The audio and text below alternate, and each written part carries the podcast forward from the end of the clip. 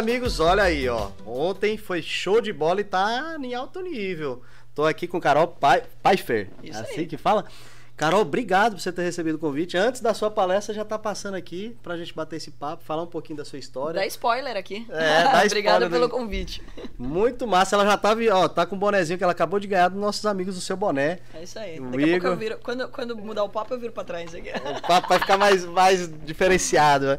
Me fala um pouquinho da sua história, como é que você entrou na área do empreendedorismo, passar um pouco pra audiência.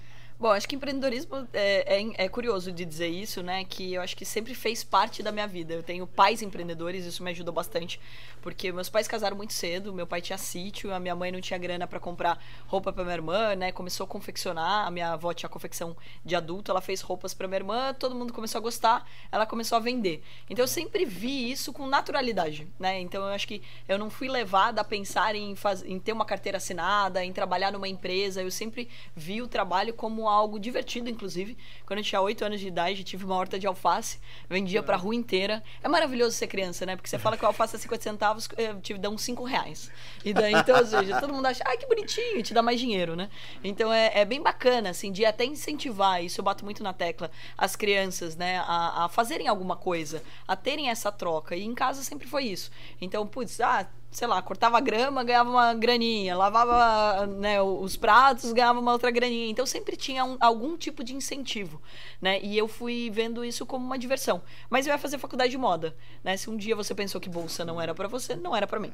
E daí eu fui fazer administração de empresas para minha futura empresa de moda não é a falência, porque eu não queria ser estilista, eu queria ter a empresa de moda, né? E daí eu queria conhecer mais sobre moda, mas eu também entendia que é, cuidar de uma empresa era muito difícil. E daí o que que você faz para cuidar de uma empresa? Você estuda administração de empresas, é. teoricamente, né? teoricamente, né? Porque é. a maioria das pessoas que vão fazer ADM vão fazer porque não sabem o que vai fazer, que é um curso mais genérico, mas é Fiz muito... administração, inclusive. É, mas deveria ser é obrigatório. Isso, né? Deveria ser obrigatório no ensino médio já, Sim. né? Porque assim, todo mundo de alguma forma vai ter contato com negócios, com gestão e você já faz a gestão da sua própria vida. Então, se você for ver, é um curso essencial, né? Assim como o direito, né? Se a gente conhecesse o direito de fato, não cair em tanta armadilha. Então, isso me fez ir fazer administração de empresas. No primeiro ano de faculdade, acabei conhecendo a Bolsa de Valores por causa do meu irmão, que o professor dele de economia, professor Gentil, apresentou para ele sobre Bolsa de Valores. E daí eu acabei vendo aquele monte de gráfico. Confesso que eu achei que não era para mim. Falei, o que, que, é isso? Aquele primeiro momento ali, Ave Maria. Não, o que, que eu vou fazer com isso? E daí eu entendi que era só comprar barato e vender caro. Olha que coisa, a gente Simples. faz isso o tempo todo, é, né? Então, se eu quiser, por exemplo, ganhar dinheiro com esse boné, é só comprar por 10 e vender por 30 e eu vou ter um lucro, né? Então eu entendi que o mercado não era tão complicado assim. E eu me apaixonei pelo mercado financeiro, porque o mercado é meritocrático. É o único mercado que eu conheço que é meritocrático de verdade. Ou seja, não importava se eu era homem, mulher, se eu vim de uma família rica ou pobre. Então, ou seja, eu tinha a chance de quanto mais eu estudava, mais dinheiro podia ganhar maravilhoso, né? Poucas coisas a gente tem infelizmente, essa, esse, né, esse resultado. Muitas vezes você vai trabalhar numa empresa e daí você tem um chefe que não gosta de você, ou que trava o teu crescimento, ou que tem medo de empreender. Então, isso fez parte do meu dia a dia. Eu acho que hoje se fala muito sobre empreendedorismo, mas a gente tem que trazer na essência que empreendedorismo está em tudo que a gente faz. Tá? Desde o trabalho voluntário, ao empreender dentro do teu próprio negócio, ou empreender com alguém, ou empreender trabalhando para alguém. Então, tudo envolve empreendedorismo, que é de fato você fazer bem feito e você pensar não só no que você foi é, chamado para fazer, você fazer mais do que foi solicitado, né? É incrível, você está falando aí, só lembrando, ontem teve, todos os palestrantes estão passando aqui, aí teve Davi Braga, né? Uhum. Filho de João. E, poxa, ele começou muito cedo.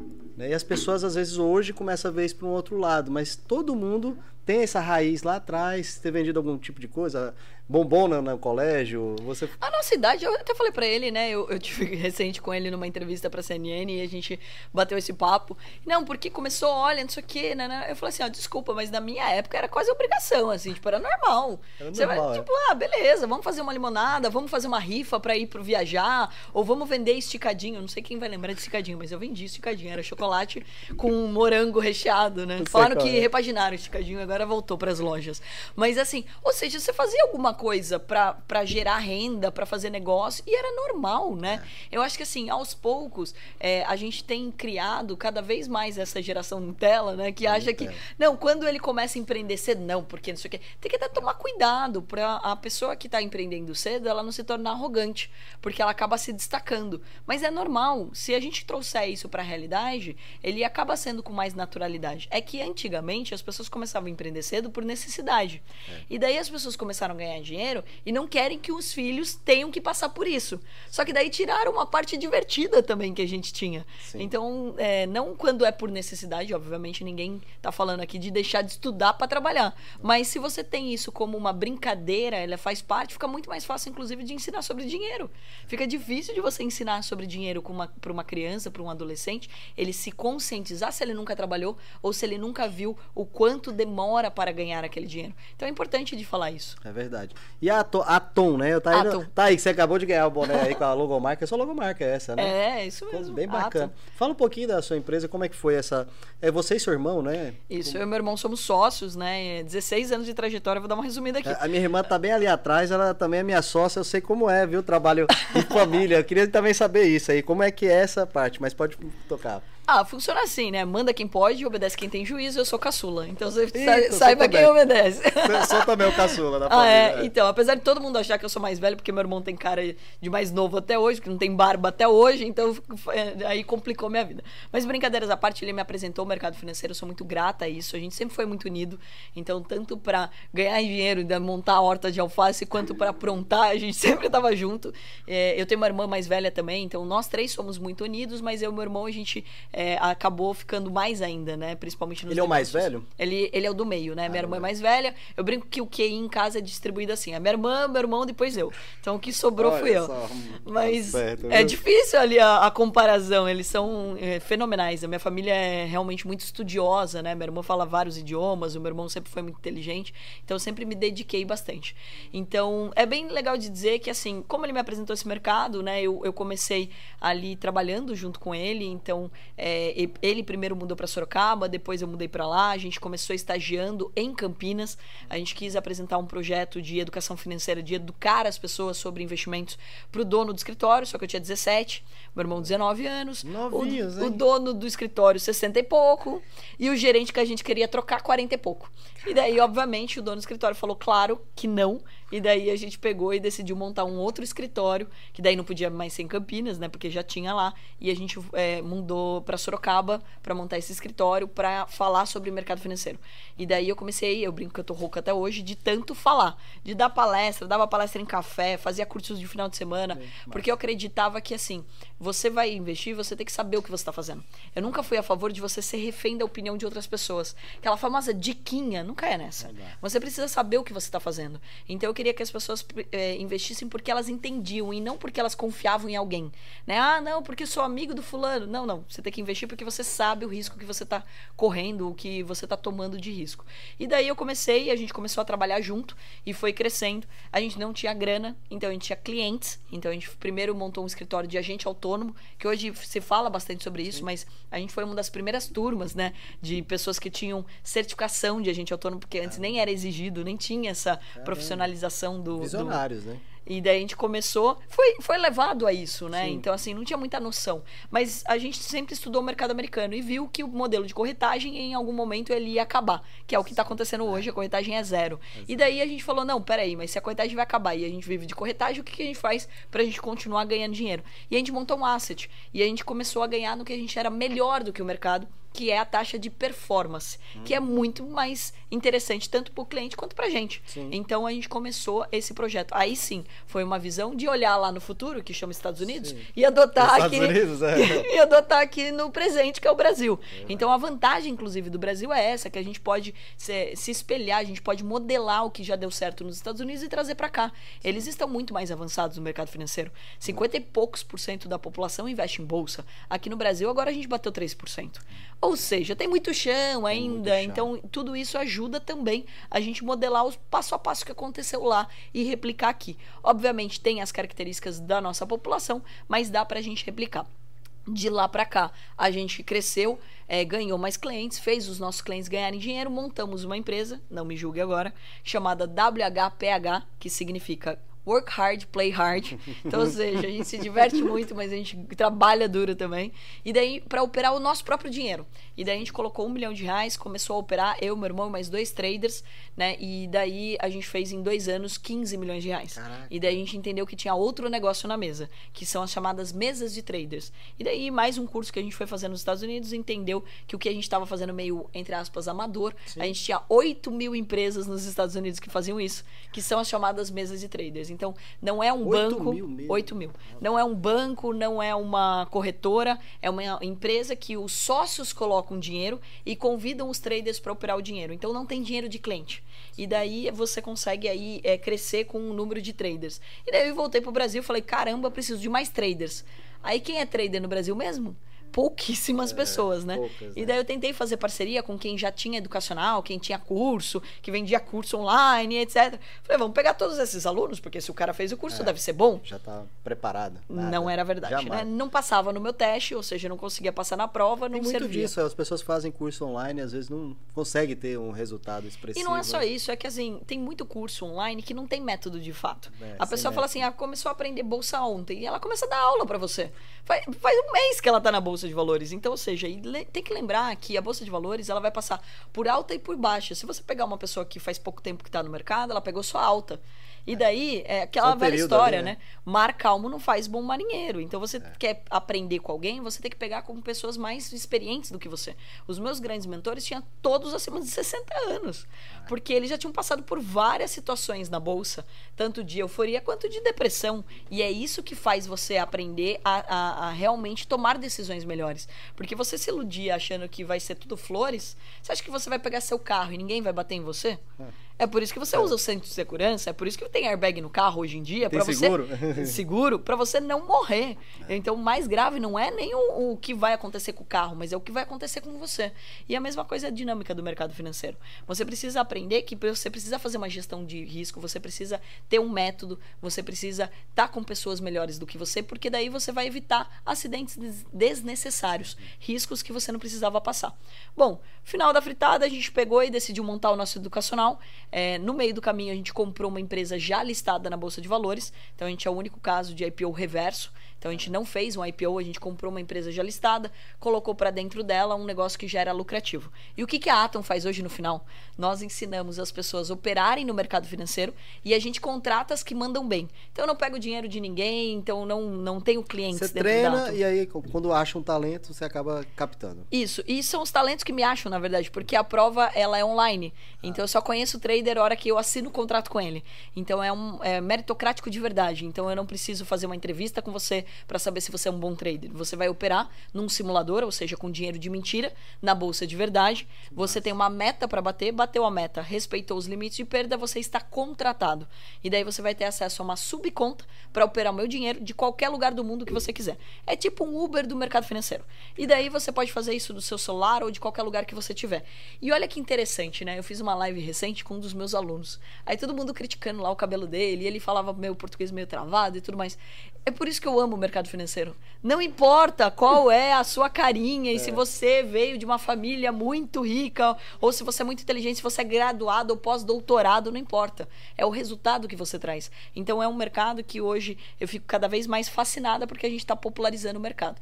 E também agora a gente também permite que as pessoas possam aprender não só sobre bolsa, mas a se tornar multi-receitas. Então como que você olha para o mercado imobiliário, para o mercado de startup, como que você aí uh, amplia amplia a sua rede de receitas para que você não fique refém do seu emprego, da sua empresa, como que você pode de fato construir patrimônio de uma forma mais inteligente. Muito bacana, viu? Olha a aula eu tô tendo aqui.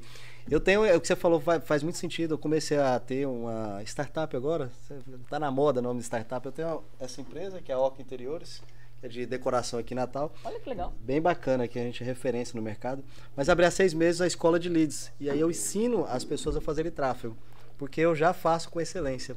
Então eu identifico muito aí. Mas meu caso é você aprender para poder não mais terceirizar a coisa mais importante E quando terceirizar, você ter o conhecimento realmente da, da ferramenta, do Face, do Google. Esse é o mais importante, né? Você tem que ter o conhecimento mínimo para que quando você contrate uma pessoa, ela não esteja te iludindo. iludindo. E no tráfico, por exemplo, acontece muito isso também, Vocês né? devem investir muito lá, né? Sim, a gente cresceu no digital, é aí que, que veio também o pulo do gato dentro da Atom, porque eu falava, tá, beleza, eu vou precisar de mais traders, eu preciso educar mais pessoas. Mas como que eu vou educar as pessoas presencial? Vou dar aula para 20, 30 pessoas cada vez, eu nunca vou conseguir ter uma mesa igual a nossa referência, que é a Top Step. É, a Top Step é, é nossa parceira hoje, mas sempre foi a minha referência quando a gente foi montar esse modelo. Ela tem mais de 6 mil traders na base dela, né? A gente tem mais ou menos 200, então a gente tem chão ainda, né? Caraca. Mas como que a gente conquistou esses? É, treinando milhões de pessoas, né? Então impactando milhões Escala, de pessoas. Né? E é isso que o marketing, né, que a internet trouxe para nós. Então a internet, a tecnologia trouxe a chance da nossa voz ir mais longe. Hoje eu tenho traders espalhados pelo mundo. Quando que a gente imaginou Jamais. que a gente ia poder ter isso, né? E com controle de risco, com a tecnologia que permite que eu zere a conta do trader se ele estiver perdendo o meu dinheiro, eu consigo fazer isso à distância. Antes ele tinha que mudar para Sorocaba. Como que eu convenço? Me conta, alguém que mora em Natal, e com praias maravilhosas, a falar assim: não, vou morar em Sorocaba que não tem praia. Não quer, né? Então hoje não, eu, eu consigo ter traders aqui em Natal, mesmo a sede da nossa empresa sendo em Sorocaba. Sorocaba. Então, e tráfico, por exemplo, né, foi essencial pra gente. Entender como funcionava, entender, porque é onde você, a empresa que vai pro digital tá gastando dinheiro.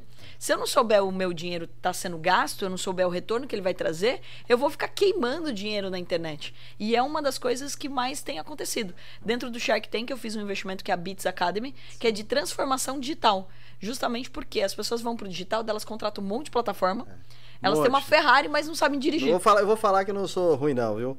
RD Station. Aqui em Natal, todo mundo contrata RD Station, que é uma Ferrari. Uhum. Mas a hora que você vai olhar, a pessoa não está executando nada. E daí não adianta, você está pagando caro por um negócio que você não está usando. reais, não está executando, não está fazendo nada. E, né, e conforme você vai aumentando sua base, vai ficando bem mais do que 1.500. É, Já paguei bem essa conta aí. Essa é básica, né? Mas geralmente o pessoal não coloca em prática. Não, não tem nenhuma pessoa para gerir. Não, quem é o cara do social media lá, está tentando fazer isso há seis meses não consegue fazer. E é importante também da gente reforçar, né, o quanto novas profissões foram criadas através da tecnologia. Por exemplo, o cara do tráfico. Mano, antes você falava de tráfico, o cara achava que você estava contrabandeando. Fazendo coisa errada, né? Fazendo coisa errada né? Então você falava, você falava, putz, mas ó, gente, tô falando do tráfego na internet, é. tô falando de anúncio, Anúncios de Google e etc. É. Mas aí surgiu, né? Com copyright, a, copyright, o assistente virtual, o, o, designer, as pessoas de que vendem, né, os influenciadores, as agências de influenciadores, os próprios influenciadores é a nova TV. É a nova então olha só a quantidade de profissionais que foram criados. Então eu acho que é bem legal, por isso que eu bato nessa tecla de multi-receita. Eu tenho muito trader que é cara que também opera tráfego. Eu tenho muito trader que ele é, é do marketing digital que faz copy. Eu tenho muito porque ele tem tempo livre. Ele trabalha uma duas horas na, na aí na bolsa e depois ele tem tempo livre para fazer outras coisas. E muitas vezes alunos meus que eu incentivei a aprender tráfego, a aprender marketing digital, a aprender copyright, por quê? Porque eu vou contratar essas pessoas. E a coisa mais interessante é você contratar quem já te ama, quem já, tipo, já comprou teu curso, ele já se inscreveu, já virou seu já trader. É fã, né? Ele já conhece seu trabalho. Uhum, Então é muito mais fácil de você conversar com uma pessoa que já conhece seu trabalho. Então essa é uma das coisas que eu mais acredito que vai aumentar cada vez mais. Eu tô assustado. Eu fiz um negócio aí tem seis meses e a agenda tá cheia, mas é nesse processo de presencial, que tem também muito valor. A gente já tá agora na Hotmart, tá rolando. Mas eu tô querendo falar, você virou aí o chapéu, o boné, eu já falei, ela agora tá no ponto do Shark Tank. Eu quero ter, já pro finalzinho aqui, eu queria entender um pouquinho desse seu posicionamento ali no Shark Tank, que você falou ali na entrevista, você foi convidado e tudo mais. Como é essa experiência lá? Deve ser muito massa, né? É muito bacana ser convidada e participar de um programa que, né, que tá em mais de 50 países. Então, assim, é, é, é interessante que minha empresa tem capital aberto na bolsa, não é pouca coisa também, né? É. E daí me apresentam assim: ah, a Carol é CEO da Atom SA, que é uma empresa listada na bolsa, etc. E Shark no Shark Tank Brasil. Isso principalmente quando eu falo com fundos americanos, quando eu falo com investidores nos Estados Unidos. Então, e daí todo mundo para assim, Shark? Porque o Shark, principalmente nos Estados Unidos, ele já tá há mais tempo. Então, mais pessoas ainda conhecem conhecem, né? É legal, é um movimento novo aqui no Brasil, a gente está na sexta temporada, aumentou muito o número de pessoas que conhecem o programa e que entendem a importância que o programa tem para o empreendedorismo brasileiro e melhorou também muito a qualidade dos empreendedores. Se você olhar a primeira temporada para cá, melhorou muito, por quê? Porque as pessoas estão assistindo, então elas sabem o que eu vou perguntar, elas sabem o mais, que o Apolinário mais vai preparada, perguntar. né? Estão mais preparadas, elas sabem que é importante sim os números e para, não venha sem seus números, é. porque é como eu costumo dizer, tem um propósito depósito, mas não abandone o caixa, porque senão o seu negócio vai afundar e você não vai ganhar dinheiro e você vai acabar tendo que demitir as pessoas, as pessoas vão perder seus empregos. Então é importante de dizer sim que o, que o programa ele, ele é ele ajuda, ele colabora muito é, para o conhecimento, para as pessoas aprenderem de uma forma leve, porque tem o entretenimento é, ali envolvido, isso. de uma forma leve, como fazer um pitch, como receber um investimento e até quais são os negócios que estão mais em alta. Porque ali você tem a chance de ver um termômetro. É, é como se você pegasse uma amostra da economia brasileira e você fala o que está mais em alta, o que, que as pessoas estão fazendo. O que, que está mais em alta? Me fala. Vamos lá, me conta. tem muita coisa em alta, né? Mas assim, eu acredito muito em algumas coisas. A primeira delas é a transformação digital. Todas as empresas que estão relacionadas à tecnologia e que usam de uma forma inteligente, o, o fato de eu ter feito um investimento, por exemplo, em transformação digital é por quê? Porque a, a, a máquina, né, a tecnologia, ela nos ajuda a ser mais produtivo. Então, com base em dados, com base em métricas, você consegue tomar decisões mais rápidas e você tem mais tempo para viver. viver. Então, antes você precisava de 10 horas no seu dia para produzir tal coisa. Hoje você precisa de 4. Antes você para editar um vídeo, para você subir um vídeo na nuvem, quanto tempo demorava? Muito, né? Então, ou seja, olha como a tecnologia está ajudando a gente a ser cada vez mais produtivo e ser cada vez mais livre. Então, todas as empresas que têm uma conexão, uma preocupação com tecnologia, com produtividade, com trazer experiências melhores tanto para o cliente quanto para os colaboradores, sempre estará em alta, porque esse é o nosso futuro. Segundo ponto bem importante, educação. Tudo que remete à educação, ele tem um aspecto aí que, que tem muito espaço ainda no Brasil, porque a gente ainda está falando de uma cultura que tem pouco conhecimento e que pouco lê. Né? Se você comparar a quantidade de livros que o brasileiro lê com outros países, então você vai ficar assustado. E daí como que você muda isso? Criando o hábito. Então, a, o conhecimento, o estudo, ele é hábito. E ele precisa estar enraizado no dia a dia das pessoas. E jeitos diferentes de aprender que vão colaborar, né? Eu estou me formando agora num mestrado de educação e tecnologia. Por quê? Porque dentro da ATO eu tenho educação. Então, eu é. precisava entender como que as pessoas querem aprender. Hoje eu tenho um game, que é o Traders Life, que ensina sobre o mercado financeiro. Então, você vai aprendendo, ganhando dinheiro e subindo de nível. E tem uma outra parte que é um desenho animado, que eu vou lançar, que é o Tel Torinho. Por quê? Para ensinar sobre educação financeira. Porque quando quando você cria um desenho animado, você não está impactando só a criança, você está impactando os pais. É. Todo pai já assistiu Galinha Pintadinha. Ah, Ou seja. Dez vezes, né? Cem vezes. é, milhares de vezes. Então, você acaba impactando a família. E daí você fala, poxa, como que eu levo essa comunicação? Então, empresas que chegam nessa, nesse estágio de mostrar que estão preocupadas com a educação, mas estão escutando que as pessoas querem aprender de jeitos diferentes, também já me atrai bastante, né? Então, por exemplo, a gente está falando de um videocast aqui. É. Antigamente não existia isso. Não existia. Então, as pessoas estão muito mais abertas, estão fazendo sua caminhada, estão colocando isso no carro, estão fazendo fazendo né, um percurso que precisam fazer, estão escutando, estão aprendendo alguma coisa, estão mudando o hábito delas consumirem conteúdo. Isso é importantíssimo de ser observado. E por último, mas não menos importante, eu acredito bastante que a gente precisa ter uma dedicação muito grande ao agronegócio brasileiro, né? Porque a gente tem muito dinheiro ainda na mesa, a gente tem muitas oportunidades que a gente pode decolar. Então, quando a gente fala desses setores, desses segmentos, acaba sendo muito atrativo. Então, como eu falei, o Shark ele acaba tendo aí um, né, uma amostra de como está a economia, das coisas que estão em alta, das novidades que vêm por aí, né? Saúde também é algo que está sendo reinventado. Então acho que esse é um ponto bem importante e é por isso que eu estou me divertindo lá e fazendo bons investimentos. É isso que eu queria saber para finalizar. A última pergunta, vou liberar você para fazer a palestra lá, fantástica. O que, que você fez lá de investimento que falasse assim, cara, isso aqui foi muito. Geralmente eu peço os que deram errado, mas eu quero saber o que, que você fala assim, essa realmente Olha, valeu vou, a pena. Eu vou responder as duas, né? Eu vou falar de errado não deu nenhuma, porque eu faço um terrorismo com todo mundo, que eu coloco primeiro que assim, termino de gravar, eu terminei de gravar na quinta, sexta-feira de manhã, 9 horas da manhã, eu tava já com a minha advogada, minha área de compliance, com a consultoria, com todo mundo fazendo reunião com todos os investimentos que eu fiz. Então eu peguei todos os contatos e coloquei todo mundo no mesmo grupo, eles têm um grupo no WhatsApp onde eles também se mentoram, onde Nossa. eles trocam experiências experiências e eu montei uma aceleradora para ajudá-los a, de fato, a, a, crescer, né? E no primeiro dia eu já falo o seguinte, olha, se você veio até aqui para dar errado, nem assine contrato comigo. Porque você não tá tomando só meu tempo e meu dinheiro, mas você tá tomando a vaga de outra pessoa que poderia estar prosperando, contratando pessoas e fazendo o nosso país decolar.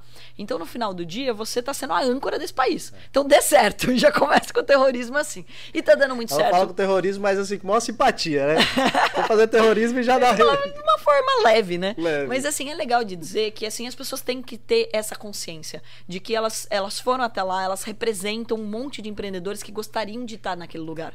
Então acho que é isso que a gente precisa provocar. E daí um outro ponto bem importante é a- as empresas que eu investi ali, é difícil de falar qual eu gosto mais, né? Porque é, igual você perguntar para uma O- mãe, mãe qual filho. filho, qual Absurdo. filho que você gosta mais? Não tem como, Não né? tem. Então é legal de dizer que assim, é, eu fiz bons investimentos, eles se conectam, eles têm os mesmos valores, né? E eu fiquei surpresa com a qualidade, porque depois que termina que a gente vai avaliar os números de fato e tudo mais. E tem alguns casos que me surpreenderam, como o Filma Eu, que tinha uma lista de espera até o ano que vem. Eu falei, antes do episódio ir ao ar, tá? Então, assim, Deus, depois do episódio que foi potencial. ao ar agora, ele, tipo, vai decolar ainda mais. Então, assim, eu fiquei surpresa que, de fato, os empreendedores não estavam ali só, tipo, eu estou morrendo aqui na praia e preciso de socorro. Não, é buscando smart money de verdade, é entendendo a dinâmica do programa. Fantástico, viu? Olha aí, bate palma aí que o negócio foi bom, viu, gente? Depois desse bate-papo, e ela fala com brilho nos olhos quando fala sobre os negócios. É tão bacana ter uma pessoa assim como ela. Vai curtir, né? Não é possível. Depois de um tempo desse, você vai dar um dedão aí no dislike. Dá uma curtida, comenta, manda aí pro grupo da galera, da família. Difundir aí o videocast que é do empreendedorismo local e agora tem as pessoas aí nacional, viu, amigo? Brigadão, viu, Carol, pela sua atenção. Esse seu carisma preenche aqui essa sala. Muito massa, viu? Eu que agradeço e parabéns pelo seu trabalho. Mais eh, gravações como essa pra gente popularizar aí o assunto empreendedorismo. Show de bola. Obrigado, meus amigos. Vai vir mais gente aí. Um abraço.